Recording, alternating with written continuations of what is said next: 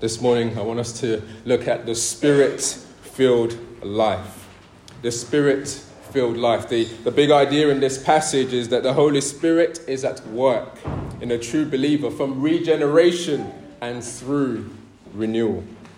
And so you have two points in your outline. The new life commences by regeneration, and that new life continues through renewal.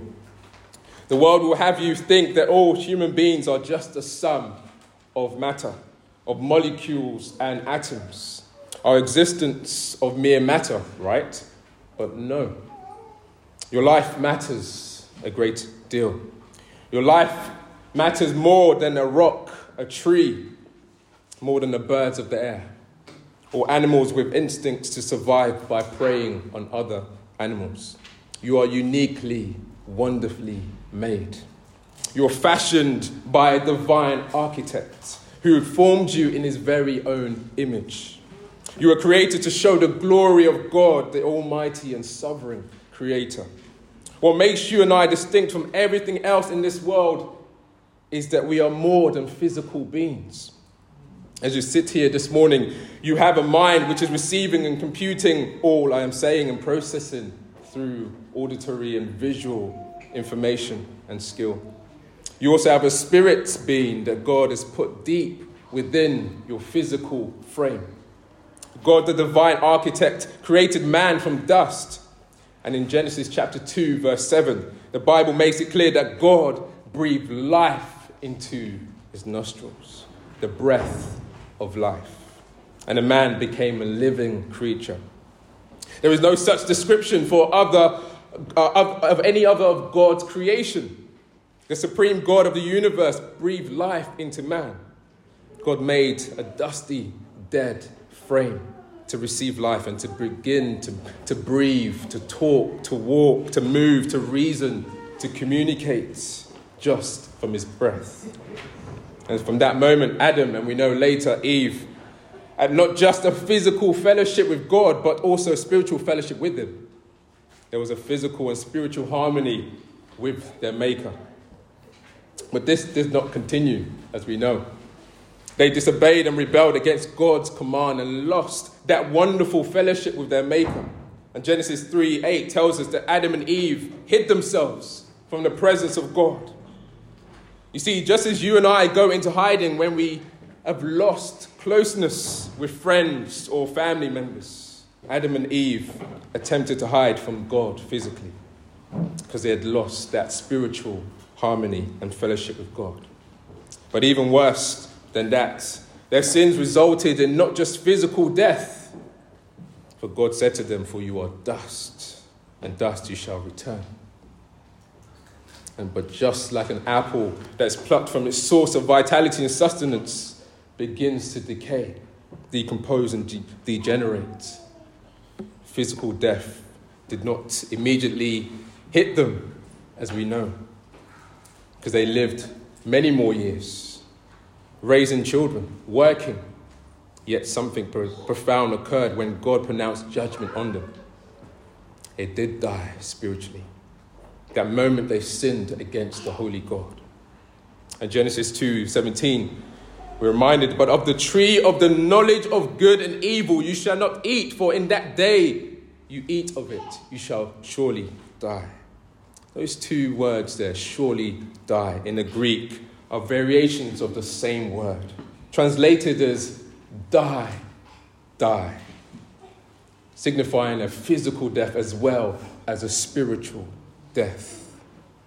It signifies a certain death, but also the understanding there's not just physical, but so much more A loss of closeness with the divine maker. What is spiritual death? It's separation from God. God sent Adam and Eve out of the garden that very moment they sinned. He created them to inhabit and to enjoy his fellowship and communion. Why does this matter to us this morning? What does it matter? And what is the link with what, what Paul writes in Titus? Well, every one of us has inherited Adam's and Eve's sinful nature. And we are born spiritually dead and face a certainty of a future physical death. Now, you've done well to to wake up for church this morning, but I wonder how you woke up this morning. Did your alarm wake you up? Or was it that morning light that shone through the blinds that woke you up? Or did a member of your family kindly, gently called you to arise? Or were you urged with a shout, Wake up! a scream, We've got to go to church. Whichever way you woke up from your slumber, that's all physical. And we should understand that sleeping is a reminder that we will one day heed to the call of death. Yet notice that you will one day rise to face your Maker. And what will determine your future existence is that great question Have you been born again? Have you been born again? To be born again must occur here in this life. You have one life and how you live it will determine your eternal future. So let's remind ourselves of Titus chapter 3, verse 5 to 7 again. He saved us, not because of works done by us in righteousness, but according to his own mercy, by the washing of regeneration and renewal of the Holy Spirit, whom he poured out on us richly through Jesus Christ our Saviour so that being justified by his grace, we might become heirs according to the hope of eternal life. How are, how are you to be born again? Well, the answer lies in our first point on the outline. New life comes by regeneration. New life comes by regeneration. I've said before, we were all created for eternal purposes. Death came by the way of sin and to cut us off from spiritual fellowship with God. But there is a void in the heart of every person when they're born into this world. That void is the spiritual breath of God. This corrupted flesh of ours is in desperate need of new life. God the Father's purpose and plan before time began was that Jesus Christ would in time condescend and put on human flesh and die on a cross as that perfect sacrifice for our sins. He received the full wrath of God, the Father, in our place, and rose again to be the firstborn among many brothers and sisters. We know this from 2 from Titus 2 verse 4. Paul says that Jesus Christ gave himself for us to redeem us from all lawlessness and to purify for himself a people for his own possession. Jesus saves sinners. Jesus saves people like me. People saves. Jesus saves you. So now Paul writes in verse 5 in chapter 3 that God's people are saved by the washing of regeneration and renewal of the Holy Spirit.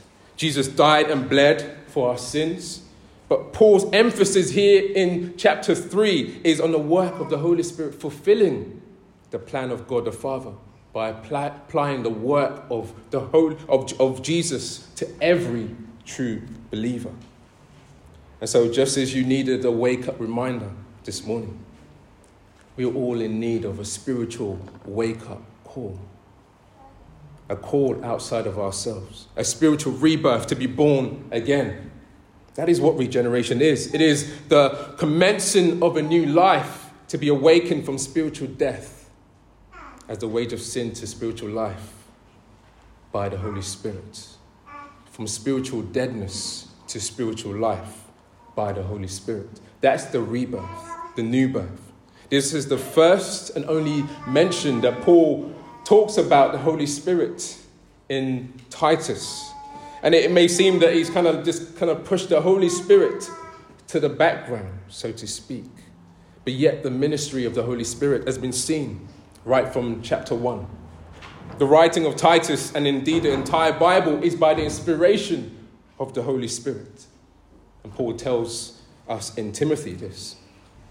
Paul could only submit to God as a slave of Jesus Christ by the Holy Spirit.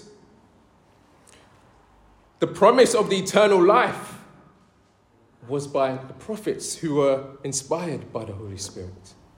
The character we read for the qualifications of the elders in chapter 1 are formed by the fruit of the Spirit. The sound doctrinal preaching of God's word that Paul encourages Titus to do, that sound teaching, the sound preaching he asks him to do, is only done by the power of the Holy Spirit.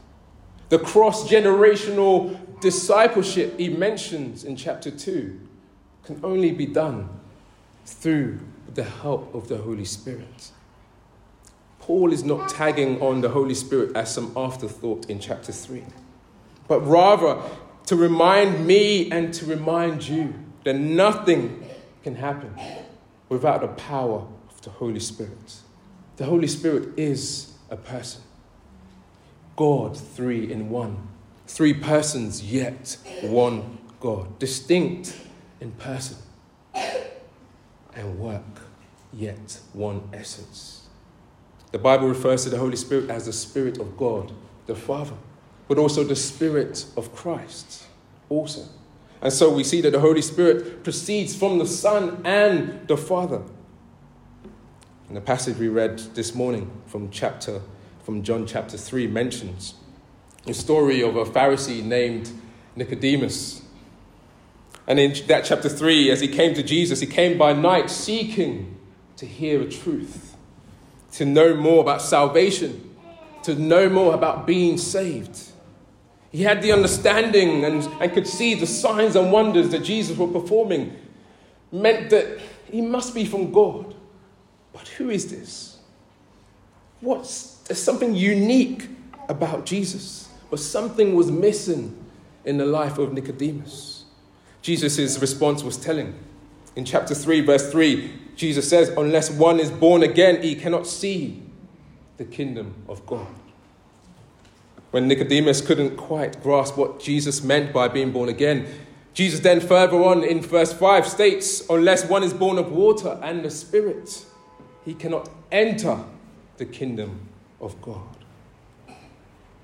Continues, the Bible reads in verse 6 that what is born of the flesh is flesh, and what is born of the spirit is spirit. And at this point, Nicodemus had no spiritual sight. His eyes had not been open, opened yet. But we know that there was, he knew that there was something different about Jesus. But he hadn't perceived it in full clarity. He needed the Holy Spirit to open his eyes to see clearly, to re- regenerate his heart, to be born again. You see, there are two types of people in this life those who are born by the flesh, and those who are, those who are born by the flesh only, and those who are born by the Spirit of God, the Holy Spirit. Those who are born by the flesh have stony hearts, but those who are born by the Holy Spirit have a new heart, a heart that's receptive to God there's opened up a new heart, a new creation in Christ. That is a true believer, one is one who is united to God through Christ, applied the works of Christ by the Holy Spirit. The application is by the Holy Spirit to that individual. That is a true believer. That's the work of the Holy Spirit in regeneration. Those who live and die as unregenerate spend eternity banished from the fellowship of God. This um, past week, I was speaking to an 83 year old, year old um, roofer. And um, he's been doing some odd jobs for us, a couple of jobs, and he, he's just got a wonderful demeanor about him. Every time he climbs the ladder, I'm a bit worried. I'm like, mm, this could be the last day. But he, he's just so kind and he just, he's uh, always coming around, just having a chat. Sometimes just walks through into the house, comes and washes his hands because he's working down the road. But he, he also wanted to help our next door neighbor, right, with their roof. And he said, oh, he'd happily do it for free. Uh, he, he said, well, or, should, or should I charge? I said, well, it's up to you. You might as well ask. And if they say no, that's all they can do. But then he said something that stood out to me. He said, Yeah, I might as well do all these good works because so I'm ready to meet my Maker. And that, that stood out for me because it's an interest, interesting statement because if you think about just life in general, this is how people live. Let me do good because well, if I meet my Maker, then my, my good will surely get me through those doors. I'm sure you know a few people like this. We can only do so much good. We all long to do good. But even the worst offenders are capable of doing good. Even the worst offenders love their family. It's not about doing good. Every effort made by unregenerate human ability or the nicest of characters, anything that is done outside of Christ has no spiritual weight to it. We, can, we cannot save ourselves in our depraved mind, in our depraved state inherited from Adam. The Bible says, in Adam, all die. If you renovate and paint the interior of a house to freshen it up and to make it look all nice and new, but forget to take care of the structure, it will all be in vain. It will all be in vain. And eventually, over time, you would witness the degradation, the breaking down of the structure, of the contents also, and the walls of that house. Likewise, if you make the exterior all nice, if you paint it, if you make it all new, but neglect the inside and treat it as a dumping ground, there's so much, there's a huge disparity there. And actually, you won't invite anyone in to that home. That's how it is when we are unregenerate, when we are not submitted to the Lord. Any good that's done, however good it looks on the outside, has no spiritual or eternal weight. Without Christ, all that you do builds and ends in failure. Our families, our education, careers, our jobs, even church Success is not the positive outcome that comes from these things, but rather the fellowship that you have with God. The fellowship that you have with this Trinitarian God, God the Father, God the Son, and God the Holy Spirit, who changes your will, who changes your mind, who works in you for your good and for his good pleasure. And so, how does God the Father save vile sinners like us?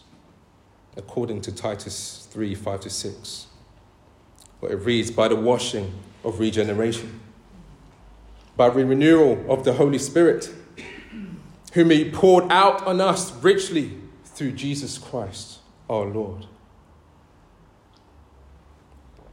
and our Savior. And so we see this in three points this regeneration that occurs. Firstly, the divine initiation.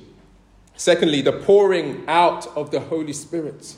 And thirdly, the washing of the Holy Spirit. Let's look at that first point.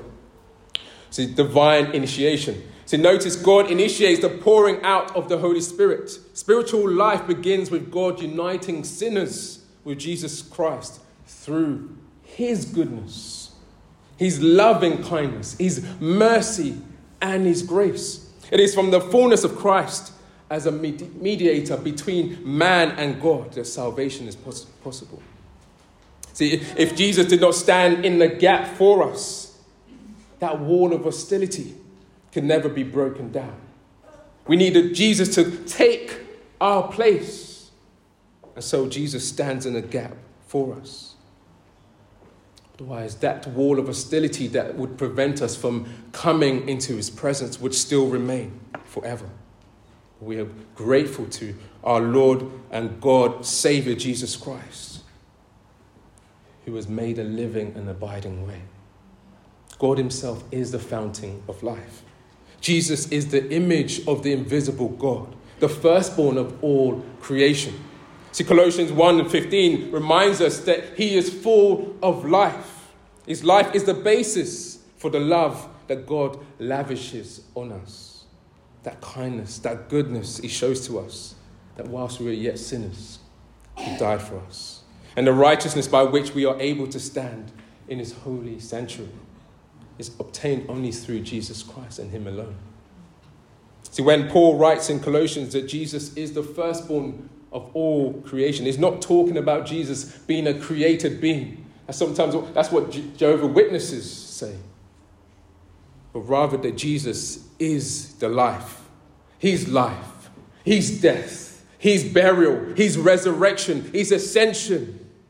His, his return is the inauguration of the new creation that's to come, that God Himself has purposed. As the body cannot live without the soul, so also the soul cannot live without spiritual life with God. And so in Christ, all true believers have received the gift of the Holy Spirit. Paul writes in Titus 3 6 that the Holy Spirit has been richly poured out on God's people through Jesus Christ, our Savior. God is the one that initiates His mercy, His goodness, His grace, His life. Secondly, the Holy Spirit is poured out. The distinct work of the Holy Spirit is to complete the plan of God, the Father, in salvation by regenerating all those the Father has given as possession to Jesus Christ, our Savior. God promised in the Old Testament that He would pour out His Spirit, His Holy Spirit, on His people. And here in Titus, and even to this present day, we see the fulfillment of this. Joel 2:28 read, reads, "And it shall come to pass afterward that I will pour out my spirit on all flesh." God always fulfills his promises. So the pouring out of the Holy Spirit gives a wonderful picture of being filled with the Holy Spirit. The potter, God the Father, pours out into jars of clay his very spirit to empower, to, quick, to quicken us, to make us alive, to give us a new life in Christ. Weak and frail men and women like us receive spiritual power, spiritual breath to live for Him, to live for His purposes. See, the pouring out of the Holy Spirit assures a believer of the future life with God, that moment of justification, that moment we are made right with God when He pardoned our sin, whom He poured out on us richly through Jesus Christ, our Savior, so that being justified by His grace, we might become heirs according to the hope of eternal life. See, thirdly, regeneration is by the washing of the Holy Spirit. Notice in verse 5 that Paul writes, by the washing of regeneration. See, some have taken this to mean the baptism. Uh, ba- ba- baptism is, is means of a spiritual, it's, it's some type of way to be saved. That if you're, if you're baptized, then you are now in God's kingdom, and that's the means by which you are saved. But no, it's, a, it's a, just evidence that you have received spiritual cleansing, that you have received a new heart in Christ, that you are now living for Him and for His plan and for His good. It is a new birth. This is what it means by the washing of the Holy Spirit. The old nature inherited from Adam is washed away. Water baptism is just an outward display of the internal work of the Holy Spirit. It is a symbol of the new birth, secured through his regenerative work. See, in some cultures, the, the first bath of a new baby soon after birth is significant. Our son was, um, his, his first bath was quite special. He had both sides of the family wanting to bathe him. And this is like this preparation that you're now coming to this new world, right? Sometimes, you know, parents, oh, why do you have to do this? You know, but they, they, the culture is that, you know, we're welcoming this child into a new environment, which is all nice, right? But in Christ, there is a fountain. There is a fountain that cleanses sinners. Like the, that the hymn reminds us that when we are plunged in it, that we are cleansed of all our sins. There our sins are washed away for good. See, God the Father's love and grace was procured for sinners by Jesus Christ. But the Holy Spirit is the agent of the washing of regeneration and the renewal of the soul of a Christian. So verse 7 in Titus 3 remind, makes it clear that believers are justified by grace and not by works done by us in righteousness, as Paul mentioned in verse 5. What this means is that from the moment you are born again, that beginning of regeneration, that beginning of spiritual life, right through to when you physically die or Jesus returns, it's all under God's grace. Every true believer saved through one process regeneration, but it has two parts the washing of regeneration, but also the renewal of the Holy Spirit. And so we have looked at how the, the new life commences by regeneration and what regeneration entails. But now let's, let's briefly look at what it means to be renewed by the Holy Spirit. And that's our second point this morning new life that continues through renewal. See, the Greek word, words for regeneration and, and, and renewal are quite closely knit together. Whilst regeneration is the once and for all miraculous act of the Holy Spirit, renewal is the consequence of regeneration. Renewal is the consequence of our regeneration. Renewal is a new life that continues day by day, how we live on a daily basis. The new life received by grace through faith in Jesus Christ is applied to a believer by the Holy Spirit, and how that is lived out daily. You have been sanctified, but you're also being sanctified. I am being sanctified on a daily basis by the Holy Spirit. In regeneration, we play no part at all. We are passive in this act. Yet in renewal, we have, we're not without responsibility. You and I have a responsibility in how we live in communion with God. When we are regenerated, our union with God is sure. But each day, how we work out our communion is how we are, is what we're responsible for. The Lord helps us, but He also reminds us to live for Him on a daily basis. See, the Holy Spirit works both to help a believer to do God's will and also to work for God's purposes.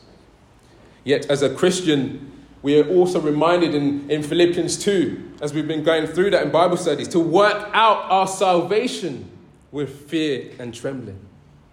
That is being a fellow worker with God by submitting to his daily leading, respecting God as the Almighty Creator, as the Almighty Ruler of all things, trusting and obeying his commandments, carrying our cross on a daily basis, denying ourselves.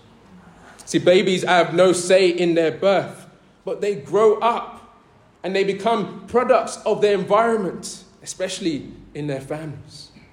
Christians likewise are passive in regeneration, yet held accountable in how we live on a daily basis, our daily walk, our speech, our attitude, our thoughts, our actions as part of God's family.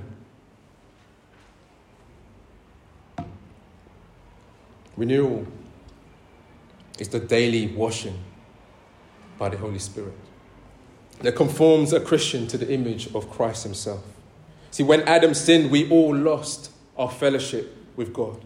And we were banished from God's presence, banished from the garden. The daily renewal of the Holy Spirit is to restore us back to that garden, to that very presence of God, where we can have direct communication with Him. That perfect relationship, free of sin, free of its penalty free of its power, and eventually free from the presence of sin. Why do we need this renewal if we're already regenerated? Surely, if I'm regenerated, then God just takes me into his kingdom. I don't need to live and struggle on a daily basis, we say.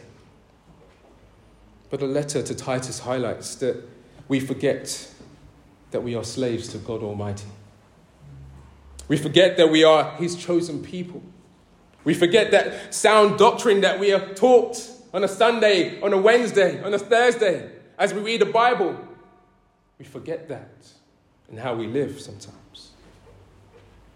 We don't disciple one another as we should. We sometimes think we can earn God's love by our effort and work. We're not always obedient and submissive to God ordained authority.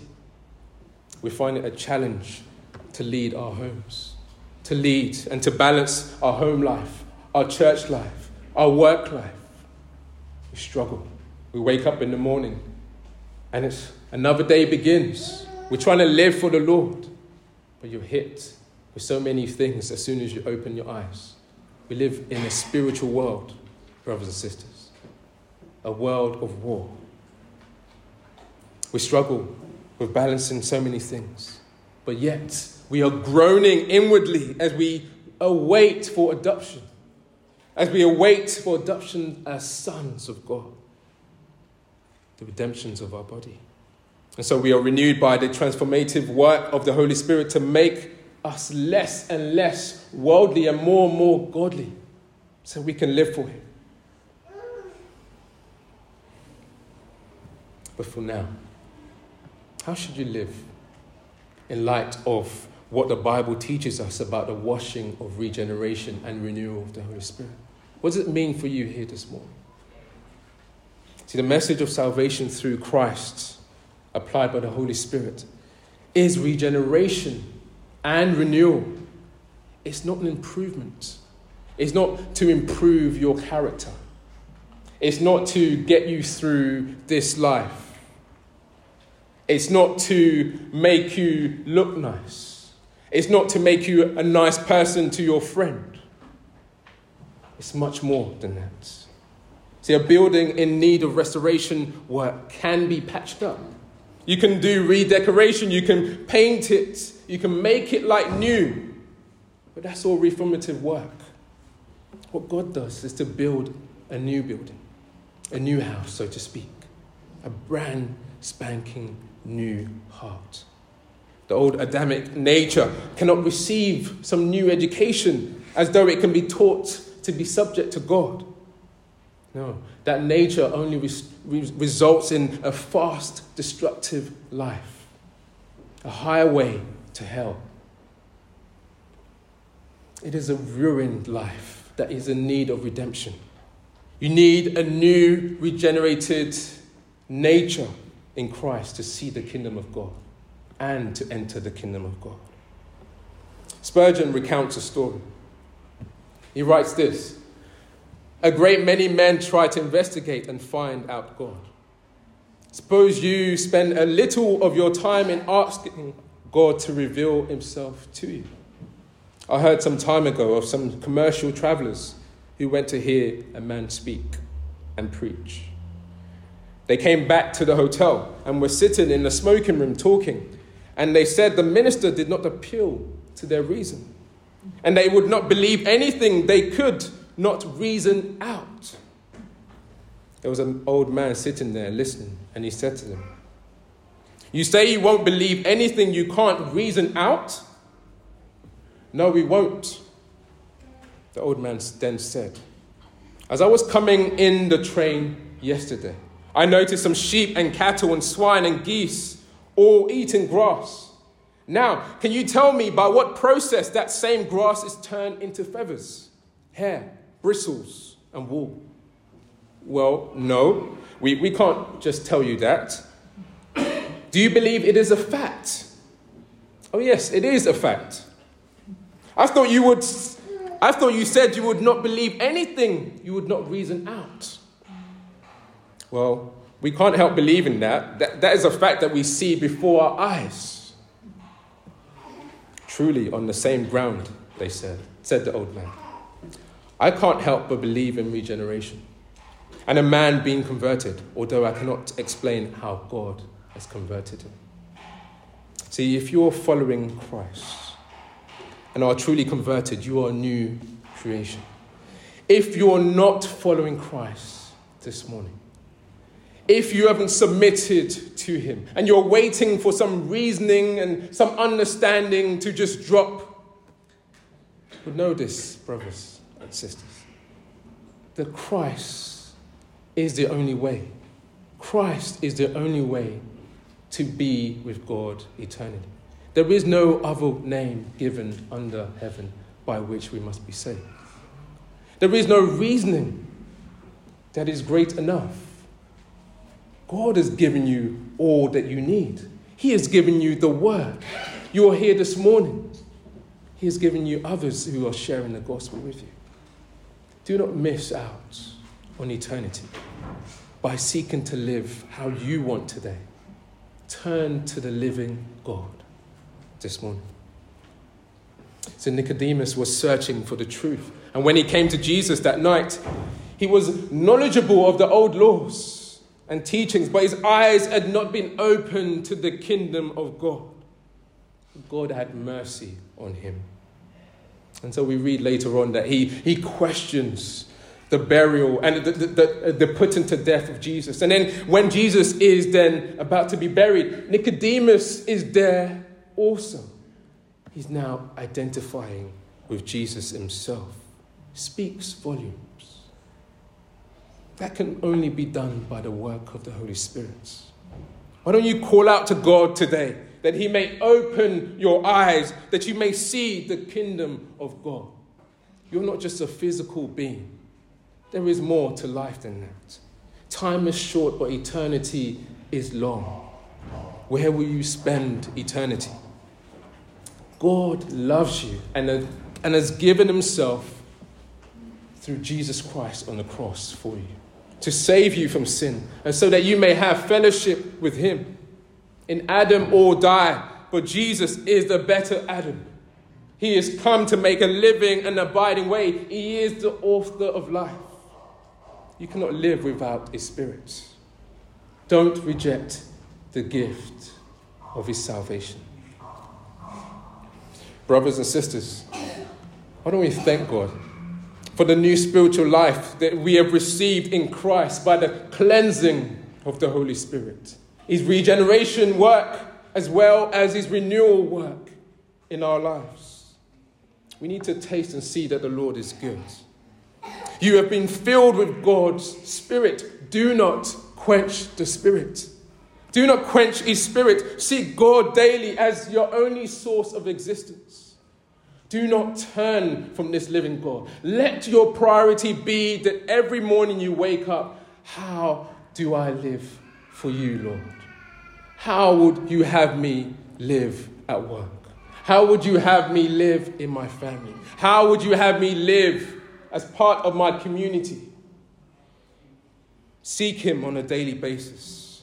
He is the only one who can create life and sustain your life, even now. You have been set free from the law of sin. We have been set free from the law of sin and death by the law of the Spirit of life. Now, continue to walk in that Spirit. Continue to walk in the Spirit. Put to death the things of the flesh and set your mind on the things of the Spirit. Be led by the Spirit. Travail by the Spirit. Pray. Get down on your knees and spend time with the Lord through the help of the Holy Spirit. Speak to one another. Speak to yourself with spiritual hymns and songs. Why are you downcast, O my soul? David says, Hope in the Lord. I shall see him. He's coming back. but most especially, we've been given the sword of the Spirit. That very living word, that inspired word, the inspired word of God that we should live by on a daily basis. It's the word of God that's breathed out by the Holy Spirit. That's our daily weapon. That's the very weapon that we, we stand by. And we fight this battle that we are all engaging the battle of the mind. Sometimes our minds wander things through through things we're going through. We doubt God's purposes. We doubt God's faithfulness. But when we look at his word, we come back to it. That he is faithful, that he is good, that he has shown us so much mercy and so much kindness in Christ Jesus. We only but must live for him and him alone. He alone can renew our minds in the spiritual warfare. Your life in Jesus is a witness to the world that Jesus is alive. The Word of God in you is a proof that Jesus Christ lives. I don't know about you, but when I think about what the Lord has done for me, where I should be, what I've done, it's only God's grace that didn't allow me to go too far. That His hand kept me. That's His work, not my work. Left to me, I wouldn't be here. But it's for His grace and His mercy, He has saved us. It's a miracle that we are saved. It's a miracle that any of us is saved. A gift of grace. A gift of grace, love from our Redeemer. As we close, for we ourselves were once foolish, disobedient, led astray, slaves to various passions and pleasures, passing our days in malice and envy, hated by others and hating one another. But Jesus, our Redeemer, the Father's goodness and loving kindness saved us by the new birth and daily conforming us to that which He has already obtained for us by the power and the work of the Holy Spirit. In the mercy of God, it pleased Him to save us, to rescue us, to make us who were once dead alive again. And He's the one who is given life and sustains our lives. There is no true life outside of spiritual life with God, a spirit filled life, right from the beginning, right to the end, when we shall see Him face to face. New life commences and comes by regeneration of the Holy Spirit, but new life continues also through the renewal of the Holy Spirit. Amen.